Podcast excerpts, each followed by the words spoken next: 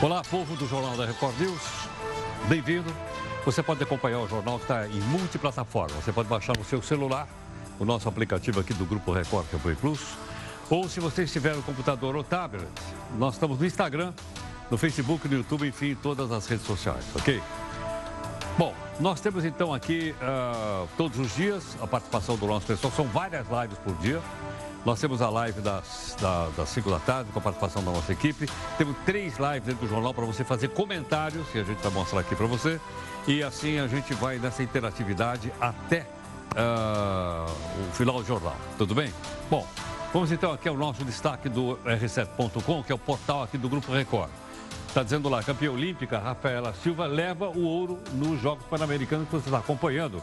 Uh, praticamente o dia todo aqui na nossa Record News, e agora inclusive o Brasil ganhando uma medalha de ouro. Veja também aqui algumas notícias para você saber de fato em que país você vive. O Brasil tem o melhor dia da história do Pan-Americano. O governo americano dá sinal verde para Eduardo, embaixador em Washington. Bolsonaro anuncia que vai apressar o processo de venda das estatais. A Lava Jato denuncia quatorze por corrupção no metrô de São Paulo no período tucano. Depois de doze semanas de queda, preço da gasolina sobe nos postos. Ok, vamos então aqui à nossa reunião da pauta, onde são discutidos todos os dias às cinco horas da tarde. Né? Aí está então a participação da Neide e também da Júlia, tá? Lá dentro do, do nosso estúdio do R sete ponto com. E você pode participar, comentar, enfim, nos ajuda com o noticiário da noite, ok? Que você está acompanhando agora. Comunicação aqui é mais fácil você usar a hashtag J R News, ok? Aí você pode então aqui passar para a gente. Olha, o nosso desafio de hoje é do Peter Drucker. O mais importante da comunicação não é ouvir o que não foi dito. Vou repetir. O mais importante da comunicação é ouvir o que não foi dito, diz aqui o Peter Drucker. Ou seja, as pessoas falam uma coisa, mas a gente tem que entender o que estão atrás dessas palavras. Outra coisa que está acontecendo exatamente nesse momento. Toda vez que a gente fala que alguém colocou a mão no seu bolso, está falando, ó, tá vendo? É você que está pagando a conta. E aí a gente mostra o impostômetro. Sempre que isso acontece, é comum a gente fazer isso aqui no jornal. Mas aconteceu um fato agora, então nós estamos puxando para que você acompanhe. Olha só, acabou de virar, ó. Por esse motivo, nós estamos colocando. Nesse instante, mais ou menos há uns dois ou três minutos atrás, passou, de um, passou para um trilhão e quinhentos bilhões de reais de imposto desde o dia primeiro de janeiro. Então, nós pagamos um tri e meio de impostos durante oito, oito, oito meses de recolhimento. Vai lembrar o seguinte, nós gastamos cinco meses do ano só pagando imposto. Só depois do mês seis, sete, oito é que a gente começa a juntar dinheiro para as coisas que a gente acha que deve gastar. Mas olha a quantidade de dinheiro que nós já colocamos no cofre público. Detalhe, essa grana vai para o governo federal... Vai para o governo federal e vai também para os municípios. É bom a gente dizer tudo isso para você agora. Detalhe importante, na próxima semana já se começa a falar de uma maneira mais é, intensa a respeito da reforma tributária.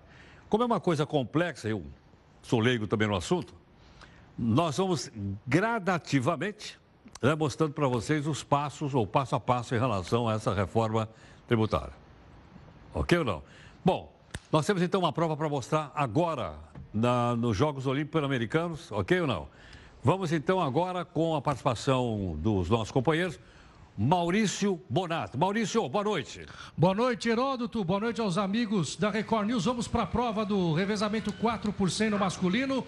O Brasil vai na raia três, Estados Unidos na quatro, a Jamaica na cinco, são os favoritos. O Canadá está na sete.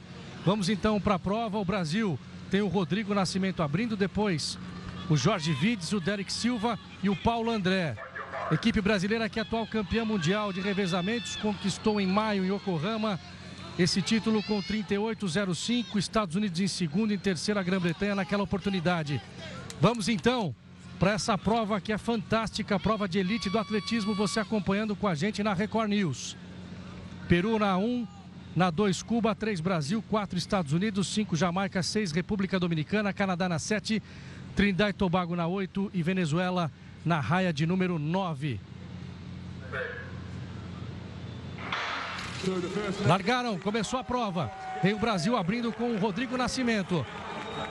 Vai fazer a passagem para o Jorge Vides. Vem o Brasil por ali na raia três. Vamos acompanhando, já fizeram a passagem. Brasil vem muito bem, muito forte o Brasil. A Jamaica e também a equipe americana muito forte. Outra passagem que vai acontecer ali para o Derek Silva. Brasil muito bem treinado. Vem o Derek também, vem o Brasil, vem chegando o Brasil. Vem para a última passagem o Brasil, para definir para ser ouro. Vem Brasil para ser ouro com o Paulo André. Vai arrancando para ser ouro de sobra, com sobra para todo mundo. É ouro, é ouro, é mais um do Brasil, é mais um do Brasil. O Brasil é ouro. Chega a equipe brasileira, é ouro. quatro por cem revezamento masculino. Vencendo no masculino e também no feminino. Brasil é ouro, trinta e oito e vinte e sete. trinta e oito e vinte e sete, o Brasil é ouro, Luquete. Quem manda na prova de revezamento no, no Pan é o Brasil, volta a ser o Brasil. Depois do tetracampeonato de noventa e nove a dois mil e onze e do vice em dois mil e quinze, o Brasil retoma a sua hegemonia na prova. Voltamos com você, o pé quente Heródoto Barbeiro. Maurício, você tem ideia de uh, como é que está a nossa situação no quadro de medalhas? Eu ia mostrar agora, mas a gente não conseguiu atualizá-lo a tempo. Como é que nós estamos no quadro de medalha? Melhoramos, estamos distanciando o terceiro colocado. Como é que está aí, Maurício? Olha, a gente está na segunda posição, Heródoto. O Brasil realmente fazendo uma grande campanha, né? Melhorando a sua posição em relação aos últimos jogos. Isso foi o que o C O B, né, quis fazer. O C O B quis levar o Brasil para essa situação e realmente o Brasil conseguiu melhorar bastante o quadro de medalhas. A nossa equipe vem. E hoje, Heródoto, olha, eu vou falar um negócio para você. Tem medalha de ouro para tudo quanto é gosto, para tudo quanto é jeito, para tudo quanto é lado. Realmente, o Brasil fazendo uma grande campanha. O Brasil está na segunda posição. Eu não sei se está computado ainda esse ouro de agora, mas são quarenta e duas medalhas de ouro, trinta e seis de prata e cinquenta e sete de bronze, com cento e trinta e cinco no total. O Brasil ficou em primeiro no revezamento, masculino e feminino. Trinidad e Tobago agora sai o resultado em segundo no revezamento masculino, Estados Unidos em terceiro. O Brasil com trinta e oito e vinte e sete. Só a equipe americana está na frente da gente, Heródoto. Tem duzentas e trinta e duas medalhas, são, sendo noventa e uma de ouro, Heródoto. Maurício, brigadão, um abraço. Bom, vamos só conferir então aqui o quadro de medalhas de uma forma visual também. Luizão, dá pra gente botar o quadro de medalha aqui ou não? Tá, tá aí, ó. Então esse é o quadro de medalhas, como disse o Maurício agora há pouquinho, então o Brasil está com quarenta e duas de ouro, olha, ele se afastou bastante. O, o terceiro colocado, o Canadá, está com trinta, México está com vinte e nove, Cuba está com vinte e cinco. Geralmente Cuba tinha assim uma... uma... uma performance muito boa de jogos internacionais, Copas e também Olimpíada e tudo mais. Então, o Brasil em quarenta e dois em segundo lugar, deve, né, pela distância, deve manter essa colocação que, indiscutivelmente, é muito boa para o esporte no país. Bom, detalhe, a chamada saidinha de preso em feriado sempre gera polêmica, para variar. O ministro Sérgio Moro, por exemplo, ele afirmou que os condenados por morte dos próprios pais ou dos próprios filhos não deveriam sair da prisão nos feriados, como, por exemplo, domingo é dia dos pais. Segundo ele, Moro, hein? Nesses casos, a tal saidinha é imoral, opinião do Moro. Agora, vale a sua opinião. Os presos que cumpriram parte da pena deveriam sair nas datas comemorativas. Você concorda com isso? Não concorda? Porque nós queremos também saber a sua opinião como, como, como cidadão. Bom, e você poderá, inclusive, né, acompanhar agora nossos dois convidados que estão gentilmente aqui para a gente conversar. Doutora Raquel Kobashi Galinati, que é delegada e presidente do, do Sindicato dos uh, Delegados de São Paulo. Muito obrigado pela, pela gentileza, muito grato. E também o doutor Yuri Sarrione, que é especialista em, direto, em, em direito processo penal, direito processual penal, gentilmente aqui conosco. Bom, uh, vamos conversar então um pouco a respeito, as pessoas vão opinar depois aqui durante as nossas lives. Raquel, qual é a sua, a sua opinião? Concorda com o Moro ou discorda do Moro? Concordo com o Moro. Acredito que a legislação, ela coloca um contrassenso. Aqueles que mataram não só os seus pais ou seus filhos, mas aqueles que mataram alguém que poderia ser filho de alguém ou um pai de alguém, ter o direito à saidinha e usufruir desse dia. Acredito que não existiria é, uma medida que é o que se coloca que seria a ressocialização, pois estamos colocando e flexibilizando o sistema de justiça criminal para aqueles que não cometem um crime. Sem contar uh, dos índices de criminalidade que aumentam de forma realmente significativa, segundo uh, uh, qualquer cidadão pode uh, ter essas informações pelo portal da transparência, segundo dados da S A P, há um aumento significativo da criminalidade. Inclusive, nós que atuamos diretamente para combater o crime, conseguimos perceber que nessas seis uh, E épocas em que existe a possibilidade da saidinha temporária, os crimes aumentam sim. Sem contar que seis por cento daqueles que saem, dos cem por cento, seis por cento não retornam. Não retornam de forma espontânea. Então, realmente, é uma situação em que deveria haver é, uma nova linguagem e leitura dessa lei. A, a, o pacote anticrime do Moro, inclusive, veda, é uma vedação expressa para aqueles que praticam crimes hediondos, eles não podem usufruir da saidinha temporária. Sahir, sua opinião? Bom, acho que primeiro a gente tem que pensar para que, como o sistema uh, de penas foi pensado no nosso direito. Nós temos três regimes, o regime fechado, o semiaberto e o aberto, e a lógica é que nós possamos progredir. Você tem umas, crimes mais graves que começam com a total reclusão, uh, o regime semiaberto com uma semiliberdade, em que o preso eventualmente pode ganhar o benefício de sair para trabalhar, ou então sair para visitar a, a, o parente e estudar, e o regime aberto, que é de total liberdade. Como é que se estrutura? Ah, o preso não só vai cumprindo tempos, então existem marcos temporais fixos de cumprimento da pena, mas existe uma certa meritocracia no sentido de bom comportamento. Eh, então, na medida em que a finalidade do sistema é buscar uma ressocialização, ah, é importante que você vá tendo aberturas da reclusão para que essa pessoa possa, aos poucos, ser reinserida na sociedade. Esse benefício da saída temporária, ele está inserido dentro de uma lógica de que eh, é importante isso é comprovado é, por estudos, de que o contato com a família, o trabalho e o estudo ah, são efetivamente medidas que fazem com que aquele apenado ele possa voltar ao convívio da sociedade e voltar transformado. É claro que sempre vai ter um desvio padrão, mas é, eu acho que a gente vai poder expor também algumas questões estruturais que levam a esse tipo de má interpretação é, e, eventualmente, uma oposição contra o próprio benefício em si. Raquel. Não, sim, é, e justamente por uh, não, não ter assim, um tratamento espe específico para, para cada preso, eu já, eu já sou totalmente contra a saída tempo, as, as saídas temporárias. Qualquer uma? Qual, qualquer uma, eu sou contra. Uh, e estou falando como delegada de polícia, não representando os delegados, muitos delegados de polícia podem ser favoráveis. Aqui é o, a minha opinião, é a minha Pessoal. opinião pessoal como Sem delegada dúvida. de polícia, claro. atuando na segurança pública, atuando, combatendo a criminalidade. Nós temos notícia que realmente aumenta muito e deixa a sociedade mais desprotegida, mais insegura do que já está. Uh, o que eu acredito é que não, não se individualiza todos que cumprirem aqueles benefícios, ou um sexto do cumprimento da pena, ou um quarto se reincidente, poderá Uh, solicitar uma autorização para o juiz e ele, na, naqueles seis períodos, ele pode conceder a saidinha temporária. Então, uh, se é, é muito uh, esdrúxula a situação, é uma situação que choca toda a sociedade, aquele que matou um filho ou aquele que matou um pai, justamente ter o benefício de uma assim, é, tá, é, saidinha temporária no dia das mães ou no dia dos pais, por exemplo, ou no dia das crianças. Então, assim, é, é realmente, é, a lei tem que ser reformulada. Sarrione. Bom, Heródoto, o sistema penitenciário brasileiro é uma fábrica de salsicha, em que você tem setecentos e cinquenta mil uh, detentos, uh, presos por algum motivo, em algum status, e você tem pouquíssimas pessoas para administrar como eles vão se dar uh, a execução da pena e a prisão em si. Então, a verdade é o seguinte, uh, a lei ela não vai dizer que você tem direito de sair no dia dos pais, no dia das mães, no Natal. Ela vai dizer que você vai poder sair uh, cinco vezes, uh, num prazo máximo de sete dias. Convencionou-se já que você tem uma questão de reinserção no convívio com a sociedade e uma questão de você ter, que, você ter direito de visitar a sua família, que essas datas festivas, elas sejam datas mais propícias, porque não só você tem contato com a sua família, mas também como você encontra a comunidade, a sociedade em festividades. É lógico que o ideal seria que cada preso pudesse ter o seu direito de escolher quais são os períodos quais que ele quer. Quais são os cinco períodos? Cinco no é, ano? Exato. São Depois, seis. São quatro, não, não só um renovado por mais quatro. Não, não, mas você tem seis períodos em que você pode escolher cinco.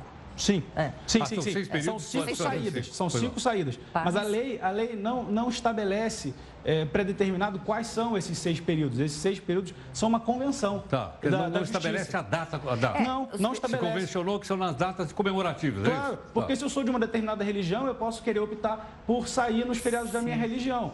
Uh, e se a gente parar para pensar de uma outra forma, uh, pensar em Dia dos Pais, por exemplo, quem são os clientes preferenciais do sistema? São negros e pobres. Uh, pessoas que provavelmente não conheceram seus pais, dada a situação socioeconômica do país, e provavelmente são jovens o suficiente para não terem filhos. Então, vai dizer assim, bom, então por que, que essas pessoas vão sair no Dia dos Pais? Provavelmente porque é, não vai ter juiz, nem serventuário, nem Ministério Público suficiente para fazer uma análise individualizada, qualitativa da situação de cada é, detento. Lembro que o nosso sistema penitenciário sofre com déficit de quarenta por cento é, de vagas. Então, veja, nem nos, nos lugares onde tem uh, sistema privatizado, por exemplo, no Amazonas, eh, há uma melhora nas condições. Então, efetivamente, isso tudo reflete como um todo na execução penal.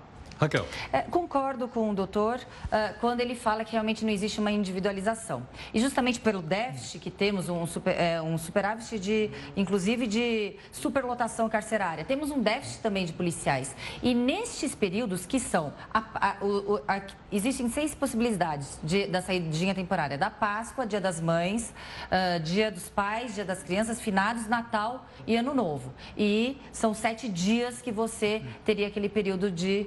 Uh, Uh, usufruir a saidinha temporária. Justamente por não termos a estrutura adequada, nós uh, colocamos aquele que infringiu a lei, aquele que praticou um crime e, e crimes uh, muitas vezes hediondos, crimes que assolam a sociedade, amedrontam a sociedade, nós colocamos a, so a sociedade refém daqueles criminosos. Se nós não temos a estrutura, vamos então estruturar, então o poder público contrate e supra esse déficit de policiais, dê estrutura para o cidadão de bem poder estar seguro, e aí sim vamos falar em ressocialização, porque ninguém quando se pratica o crime, se pratica o crime porque quis. Então não acho justo, não acho correto que a sociedade fique à mercê da criminalidade a partir do momento que o poder público não pode dar estrutura o suficiente. Então, se o poder público não pode dar estrutura suficiente, que é a realidade aqui no estado de São Paulo, na Polícia Civil do estado de São Paulo, que temos um déficit que supera quatorze mil policiais, então se tivermos que escolher a ponderação de valores, escolhemos o cidadão de bem. Sérgio, em outras palavras, eu sou leigo, eu estou entendendo o seguinte, quer dizer que então, uh, dada essas circunstâncias que você citou, e a Raquel também, então aumenta a insegurança no momento que o pessoal faz a chamada saidinha? Pois é, assim... Não, não, posso, não podemos negar que existe um desvio, já que uh, qual é o requisito para você conseguir sair? É bom comportamento. O que, bom que é bom comportamento? comportamento? É você não praticar ato de desordem e indisciplina dentro do presídio. Então, na prática, muitos cumprem esse requisito do bom comportamento, dada a falta eh, de atendimento técnico especializado. Essa seleção é capaz de ser feita? Sim, mas é, mas é, um, mas é um critério digo, muito, muito simples. Só permitir que saia o bom comportamento. Mau comportamento não sai. É, mas é muito, muito fácil obter bom comportamento. Ah, é? É, porque basta você se comportar. Se você não praticar nenhum tipo de infração, nenhum ato de indisciplina, mas, mas não há nenhum tipo de avaliação uh, mais individualizada, no sentido de que a pena cumpriu aquela finalidade de mostrar que você, de fato, se arrependeu, de que você entendeu que você praticou um erro. Uh, então, é muito fácil você conseguir comprovar bom comportamento. Mas, especificamente, A, a questão, por exemplo, de que seis por cento não voltam, existe uma relação de confiança que você estabelece com o apenado. Ele sai sem vigilância e, caso ele não volte, ele, ele vai ser expedido mandado de prisão e ele vai perder benefícios, ele vai sofrer outros tipos de sanções próprias da, da execução penal. Mas a lei em dois mil e dez, ela passou a dizer que o juiz da execução ele pode determinar que o apenado sai de tornozeleira. Aí eu pergunto, existe tornozeleira para todo mundo? No estado do Rio de Janeiro, a solução que eles criaram foi é, dar a possibilidade possibilidade do preso comprar a sua própria tornozeleira. Ah. Uh, em outros estados, é o estado que fornece gratuitamente, ainda assim ele não tem dinheiro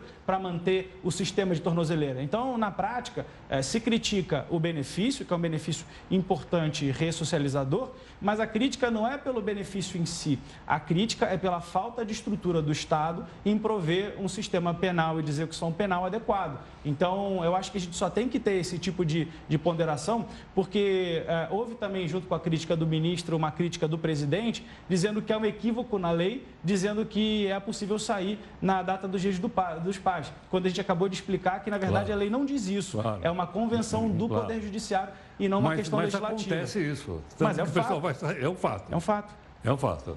Agora, Raquel, é, o que se chama, então, de progressão da pena, né, é, vamos dizer assim, é algo essencialmente brasileiro, existe em outros países do mundo, há outros em que o cidadão cumpre a pena inteira fechada, mas... Não, é? não, sim, cada, cada país tem seu, seu sistema uh, de cumprimento de penas específico a cada realidade, a cada país. Alguns países até a, a pena de morte, por exemplo, então existe, existe a especialidade, é, em cada país existe a sua cultura e, e o seu sistema legislativo próprio. Concordo perfeitamente agora com toda a palavra que o, que o doutor falou, com toda a sua exposição, porque sim... Se a partir do momento que não temos uma estrutura adequada pelo Estado, acredito sim em todo o sistema em que temos que ter uma ressocialização, mas a partir do momento em que não temos como proporcionar uma segurança para aquele que não cometeu crime, para aquelas vítimas, é um contrassenso colocarmos a sociedade à mercê daqueles que praticaram crime. Os direitos, eles devem sobrepor para aqueles que estão cumprindo sim todas as suas obrigações e não estão rompendo o pacto social com o Estado. A partir do momento em que você é um criminoso, se tivermos que escolher entre a vida, a vida e a segurança daquele cidadão de bem e aquele que praticou o crime, a ressocialização, vamos escolher a vida daquele que não praticou o crime. Pois não é certo, não é justo ficarmos em insegurança com medo de sairmos às ruas, pois sabemos que mais de vinte e cinco mil, por exemplo, presidiários que estão em regime semiaberto estarão agora no Dia dos Pais soltos e podendo e praticando crimes, a mais do que aqueles que já existem praticando crimes. E não temos o contingente gente suficiente para investigar, pois, como acabei de falar, temos um déficit aqui na Polícia Civil do Estado de São Paulo que supera quatorze mil policiais. Saione. Bom, o nosso... É uma situação, vamos dizer, real, né? Claro. São vinte e cinco mil pessoas, se espera, obviamente, que essas pessoas não voltem a delinquir, não é isso? Exatamente. É, e aí... E... Voltando no, na pergunta que, que você fez relativamente ao tipo de sistema, uh, o sistema penal brasileiro ele foi estruturado com um conceito de penas longas é, e que você possa ter progressão dentro dessa lógica de tempo e mérito pessoal. Existem outros sistemas, por exemplo, que trabalham com penas super curtas, integralmente fechado. Mas é, qual o melhor sistema? Depende da cultura do povo, né? Dentro de um, de, uma, de um conceito geral, de que a lei penal ela é criada, em primeiro lugar, para desestimular a pessoa de praticar o crime, porque você vai ver lá que se você praticar aquela conduta, você vai é, ser condenado a tanto. Claro. Para que você não volte a delinquir, ou seja, você praticou, sofreu uma pena, entendeu que aquilo é muito ruim e por isso você não vai querer ter uma nova experiência. É, e também para você ser castigado, porque sim, tem que ter um tanto de castigo. É, o problema é que como o nosso sistema ele não cumpre a sua finalidade maior, que é reinserir é, o, o condenado na sociedade, é, passam a criar é, ideias, inclusive acho que esse é um erro conceitual do projeto anticrime do ministro da Justiça, é, de acabar com a saída para condenados por crime hediondo, porque você vai ampliando o conceito de regime fechado paulatinamente. Então, no limite, o que se vai fazer é, é voltar àquela, àquela lógica anterior que o Supremo Tribunal Federal derrubou, de que quem praticou crime hediondo cumpre pena em regime integralmente fechado. E, na verdade, você mantém a pessoa encarcerada um, um tanto de tempo, doze, quinze, vinte, trinta anos, e a pessoa sai completamente é, desorientada, é, fora de, um, de uma realidade, e a chance dela voltar para o crime como o caminho mais fácil para ela se reinserir na sociedade é muito grande. Então, é, tem que se pensar, é o seguinte, olha, a lógica é manter esse sistema longo, progressivo, então vamos melhorar a qualidade dessa progressão. Não, vamos abolir esse sistema, vamos trabalhar com um conceito mais curto, penas mais curtas, mas integralmente fechado. Então, nós podemos então, pensar em outras perspectivas, mas nunca podemos perder como referência qual é o nosso sistema. Agora, Raquel, às vezes as pessoas, nós ouvimos sempre aqui, pessoal, diz, ó, por exemplo, Abdel Maci foi condenado, sei lá, cento e cinquenta anos, uhum. Mas vai cumprir no máximo trinta. trinta. Aí ainda tem a progressão dentro dos trinta? Não, não, não. não. Aí não, não tem progressão? Não, não. É, tá. é, a progressão é dentro dos cento e cinquenta. Ah, desse, tá. O que eu acredito é que existe uma complacência, uma permissividade uhum. legislativa em relação ao criminoso eh, ao longo desses anos. Eh, e percebemos que não, não funcionou. O Brasil é um dos países mais violentos do mundo, em que mais eh, se pratica crime. Então, temos sim eh, o pacote anticrime do Moro, ele fala justamente na vedação... Uh, das, das saídas temporárias àqueles que praticam crimes hediondos, que são crimes hediondos. Então, eu acredito sim que deva ter uma reformulação no sistema legislativo uh, que trate uh, sobre essas penas e, e, a, e a forma de cumprimento de penas para uh, adequarmos à realidade atual. Estamos num país muito violento, estamos num país em que a sociedade está à mercê da criminalidade. Vamos combater uh, e, e não adianta culpar nem o delegado que prendeu, nem o juiz que sentenciou, porque a legislação permite com que aqueles criminosos, quando cumprirem aqueles uh, um sexto ou um quarto de pena, se reincidente, possam usufruir das saídas temporárias. Agora, senhora, os crimes hediondos teriam o mesmo tratamento que os demais ou não?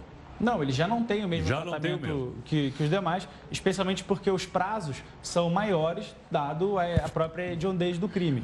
É, o que o Supremo Tribunal Federal acabou era com aquela previsão legal de que quem praticava crime hediondo passava, cumpria integralmente em regime fechado.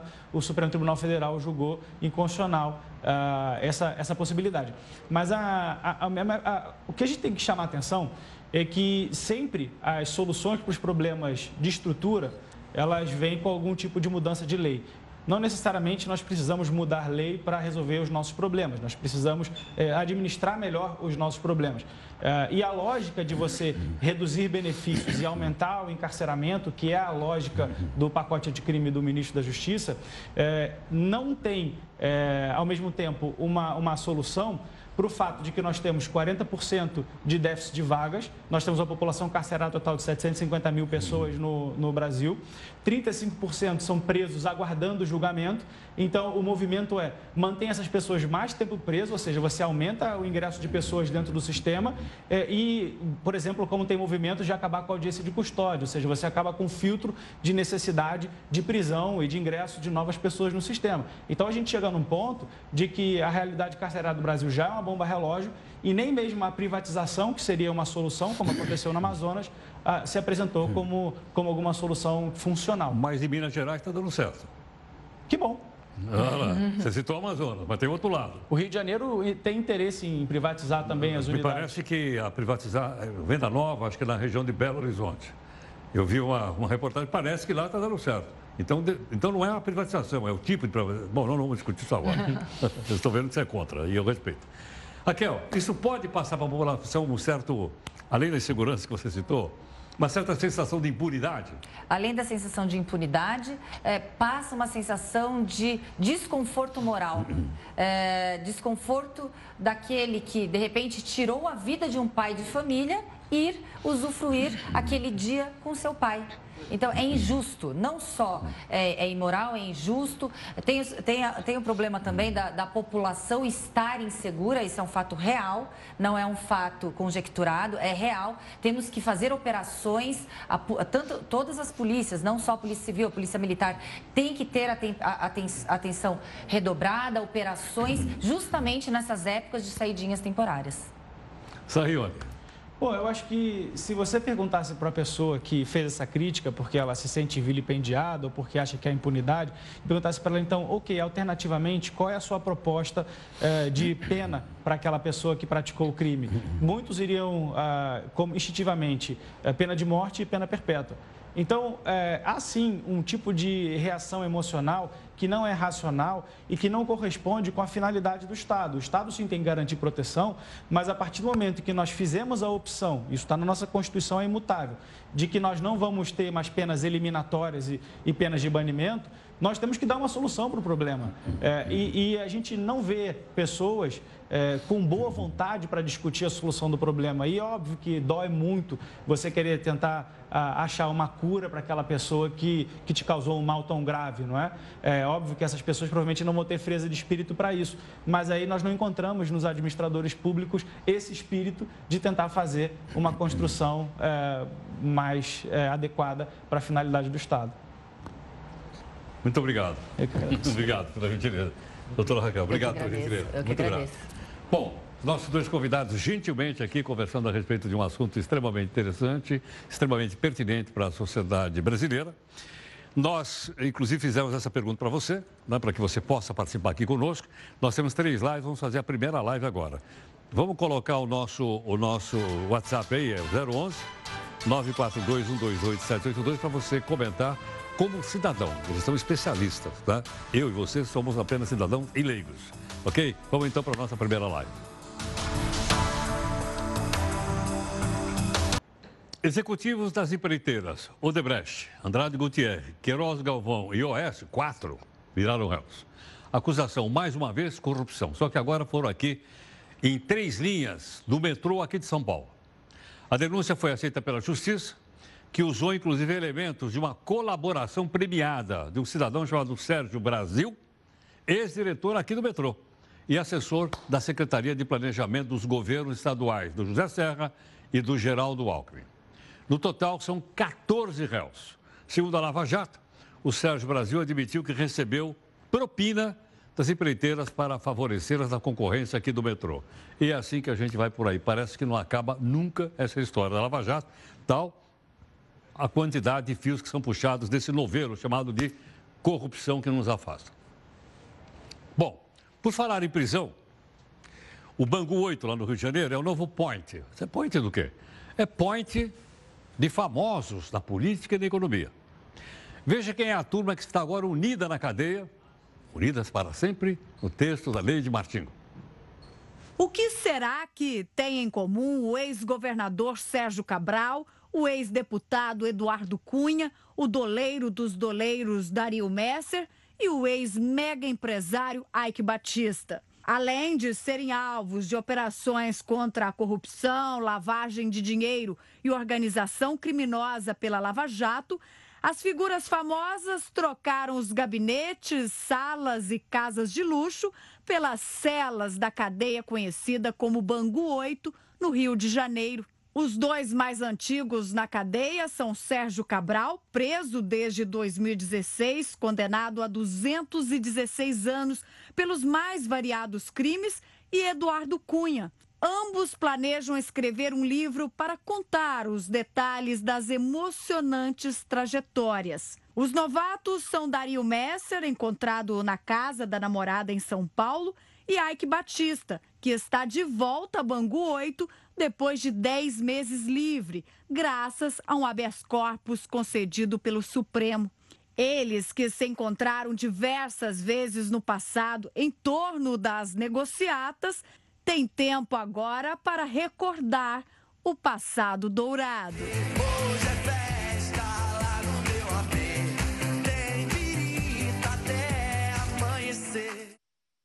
Se a gente pegasse toda a grana que esses caras roubaram e pusesse só num banco, a quantidade de dinheiro, ia, sabe o que, que ia acontecer?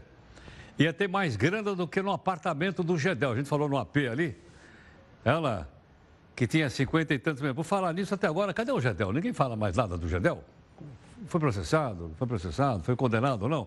Onde está a grana? Bom, a grana foi colocada lá no Banco Central, né? Porque senão, você sabe como é que é, pode desaparecer a grana do Gedel, que não deve ser dele, deve ser nossa. Bom, parente ou cônjuge, a palavra é cônjuge que se fala, do chefe do executivo não pode se eleger. Esse é o entendimento do Tribunal Superior Eleitoral. Nós pedimos aqui para o advogado, doutor Alberto Rolo, para explicar aqui para a gente um pouquinho sobre isso, e vale principalmente para você acompanhar, né? É, porque o ano que vem tem eleição para prefeito, e tem muito prefeito com a dona, chamada primeira-dama, irmão do prefeito e tal, né? Veja aí o que ele diz. Essa semana, o T S E respondeu consulta que foi relatada pelo ministro Edson Fachin e reafirmou a sua jurisprudência, inclusive questão que já está sumulada, é a súmula número seis, no sentido que o parente consanguíneo ou afim, até segundo grau, de quem é prefeito, de quem é governador e de quem é presidente da República, portanto, quem exerce cargo no Executivo, não pode ser candidato ao mesmo cargo. O ministro Fachin lembrou que tem uma exceção, isto é, se o próprio prefeito, governador e presidente puderem se candidatar à reeleição, isto é, estiverem ainda no primeiro mandato e se afastarem ou renunciarem ou falecerem antes dos seis meses da próxima eleição, aí esses parentes podem ser candidatos ao mesmo cargo, mas só nessa hipótese. A regra geral é que os parentes não podem ser candidatos. Ficou claro ou não? Para mim ficou bastante claro. O presidente Bolsonaro quer acelerar a privatização das empresas estatais. Hoje ele disse, deu, pediu lá para o secretário das privatizações a venda de pelo menos uma estatal pequenininha por semana. Ele também criticou a gestão das estatais dos governos passados, claro que são os do P T, dizendo que eles eram focos de corrupção, principalmente ele citou a Petrobras. Bom, nós tivemos aqui dois especialistas comentando a frase do Moro, dizendo que é imoral o sujeito que matou seus pais sair no Dia dos Pais. Aí isso é o seguinte, é a tal da saidinha. Cinco saidinhas por ano. E as pessoas estão comentando, né? Vão para a segunda live para que você possa comentar novamente.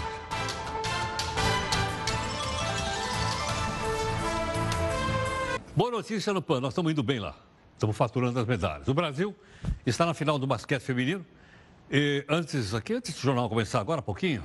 Você é uma parte do jogo que acabou com de sessenta e dois a quarenta e oito para o Brasil. Agora, a, o nosso time espera o resultado entre Estados Unidos e Porto Rico, para saber quem vão enfrentar na final desse sábado, às onze horas da, às onze da noite, horário de Brasília. E você vai ver aqui como você está acompanhando, né, os Jogos Pan-americanos na íntegra, em transmissões, o nosso pessoal, nossa equipe de esportes aqui, maravilhosa e tal, dando toda a emoção e os comentários para a gente poder entender, ok? Vamos lá voltar para o nosso quadro de medalha.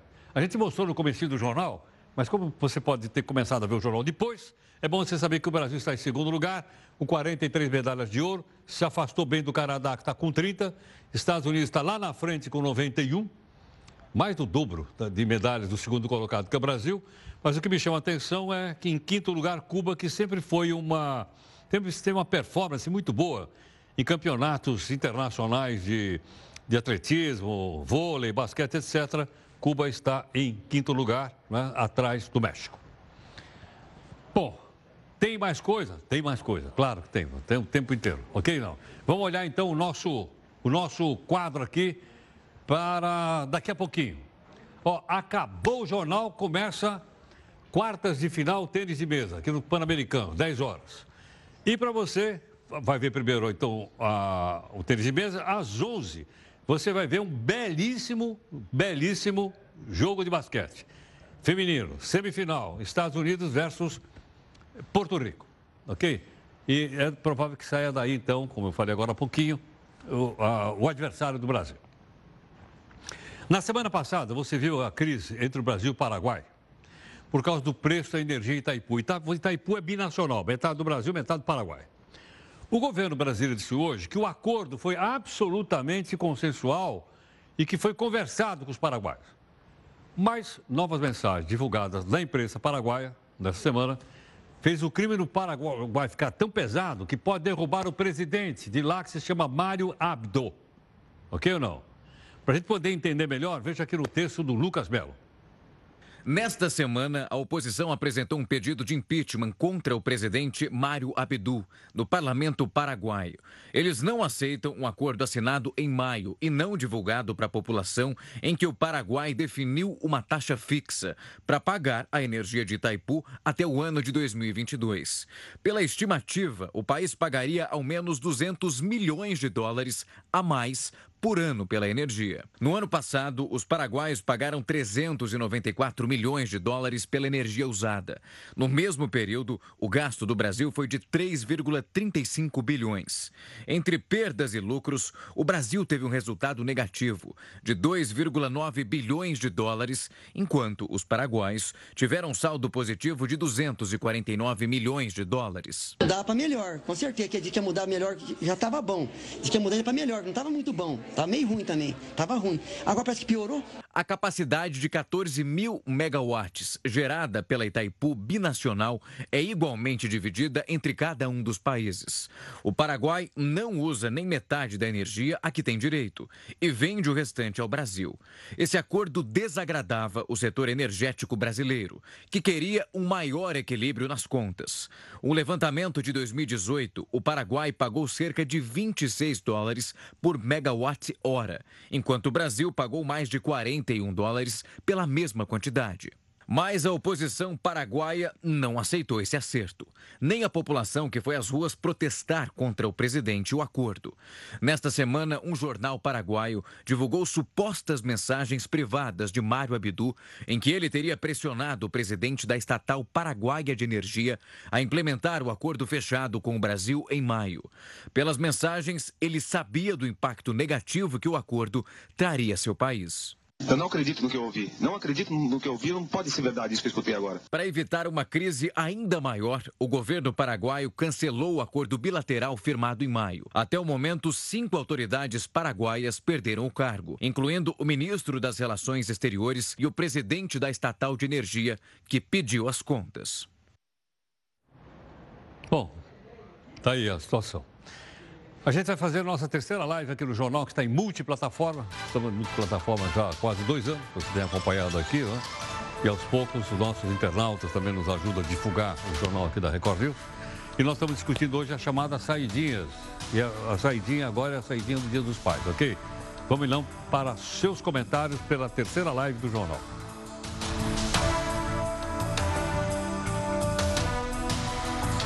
Los hermanos vão votar nesse domingo, nas eleições para a Argentina. Atenção, não é ainda eleição para presidente, é para a escolha dos candidatos a presidente que eles chamam lá de primária. Mas apesar da disputa estar apertada, na frente tem duas chapas mais fortes. A do atual presidente, que é Maurício Macri, e a do oposicionista, que é Alberto Fernandes. E, logicamente, né, o pessoal está olhando um pouco para baixo da corrida presidencial, ok ou não? Por quê? Veja no texto do Felipe Leme. Dia de eleição no Brasil, você já sabe muito bem como é. Muito lixo nas ruas. Expectativa pelo resultado. Na Argentina, o resultado não é definitivo. As primárias são obrigatórias e servem apenas para saber qual candidato de cada partido disputará as eleições. Em dois mil e dezenove, as coisas serão um pouco diferentes. Isso porque cada partido só apresentou um candidato. Neste caso, ninguém está se importando com a votação, certo? Não, tá errado. As eleições deste domingo, além de eliminarem o candidato menos votado de um determinado partido, também tira do páreo presidenciáveis com menos de um por cento e meio de pontos percentuais. Mas, principalmente, quem está de olho nos resultados das primárias é o mercado. Como não terá disputas internas, o pleito pode ser considerado a maior pesquisa eleitoral do mundo, já que os entrevistados são todos os eleitores. Maurício Macri, candidato à reeleição, terá o seu maior teste nesse primeiro mandato. Nas pesquisas, ele está um pouco atrás do candidato Alberto Fernandes, que divide chapa com ninguém mais, ninguém menos que a ex-presidente Cristina Kirchner. Mas o que o mercado quer saber é a diferença entre os dois candidatos. Investidores estrangeiros torcem por uma vantagem menor que seis pontos para Fernandes. Quem também está de olho em tudo que pode acontecer por lá é o Brasil. Bolsonaro se aproximou de Maurício Macri neste ano. Nada mais fez, então, o primeiro passo é para um sonho de uma moeda única na região do Mercosul. O senhor acha que... Real. Não, quem diz que vai achar é ele. É, como aconteceu o euro lá atrás, pode acontecer o peso real aqui. Pode acontecer o primeiro passo. Puedo, puedo decir que vivimos um momento muito especial dessa relação. Não me acuerdo de haber vivido um momento eh, tão eh, promissor de nossa relação. Eh, ¿Por qué? Porque há uma, antes de todo, uma filosofia comum entre ambos presidentes, entre ambos gobiernos, basada eh, en el respeto a la voluntad popular de pueblos que quieren crescimento, emprego, pero que também querem eh, seus valores respeitados. A Argentina é o nosso terceiro maior parceiro comercial. Nós exportamos principalmente veículos e compramos os cereais. Além disso, depois do anúncio do acordo comercial com a União Europeia, é cada vez mais importante o Mercosul, muito fortalecido. Bom, agora vamos falar de coisa boa. Domingo é o Dia dos Pais. Ana... É, os homens também têm folga, é, direito à folga do trabalho, etc, etc, etcétera. Dá uma olhadinha aqui no nosso telão, o que, que a lei garante para os papais. Vamos lá, rapidamente, aqui temos lá. Então, o pai tem direito à licença paternidade. O que, que é isso? Todo pai tem direito a cinco dias, a partir do primeiro dia útil, após o nascimento do bebê, para faltar no emprego de forma remunerada. Ok ou não? Está aqui, ó, licença paternidade. Primeiro. Olha lá, vamos para a segunda então agora. Segundo direito dos pais aqui. Uh, aquele que apareceu ali é meu pai. Então, vamos lá. Dois, licença especial. Todo pai tem direito a uma licença especial, remunerada, para dar assistência especial ao filho até seis anos de idade. Está na lei também. É o segundo direito. Vamos passar o terceiro ou não? Esse é o segundo. Terceiro. Direito de levar o filho ao médico. A lei trabalhista prevê direito de um pai receber licença por um dia por ano para acompanhar um filho de até seis anos de idade ao médico no horário de trabalho. Então, ele pode faltar para levar, para levar a criança no, no, no, no médico. Então, o quarto direito, virando a tela, dou-lhe uma, dou-lhe duas, dou-lhe três. Olha lá. Licença para pais adotivos ou em caso do falecimento da mãe. No caso de adoção, é concedido salário maternidade dos adotantes que recebem cento e vinte dias de licença remunerada. Esse adotante pode ser o pai. Então, no caso de adoção, né, tem também, está estabelecido na lei. Bom, feliz Dia dos Pais para todo mundo aqui, para os pais de todos nós aqui. Vamos fazer homenagem a toda a equipe, né, de toda a nossa equipe aqui, de técnicos, jornalistas. E terminamos, então, com a imagem dos nossos pais. O primeiro que vai aparecer aí é o seu Augusto, meu pai. Me pareço tanto com você, olhando dá pra ver, seu rosto lembra o meu. Desde o primeiro aniversário, o primeiro passo, sempre pronto pra me defender. Sempre que brigou comigo, pra eu não correr perigo, um herói pronto pra me salvar. Com você eu aprendi todas as lições, eu enfrentei os meus dragões e só depois me deixou voar. Mas eu só quero lembrar que de dez vidas, onze eu te daria. Que foi vendo você que eu aprendi a lutar. Mas eu só quero lembrar, antes que meu tempo acabe, pra você não se esquecer, que se Deus me desse uma chance de viver outra vez, eu só queria se eu tivesse você.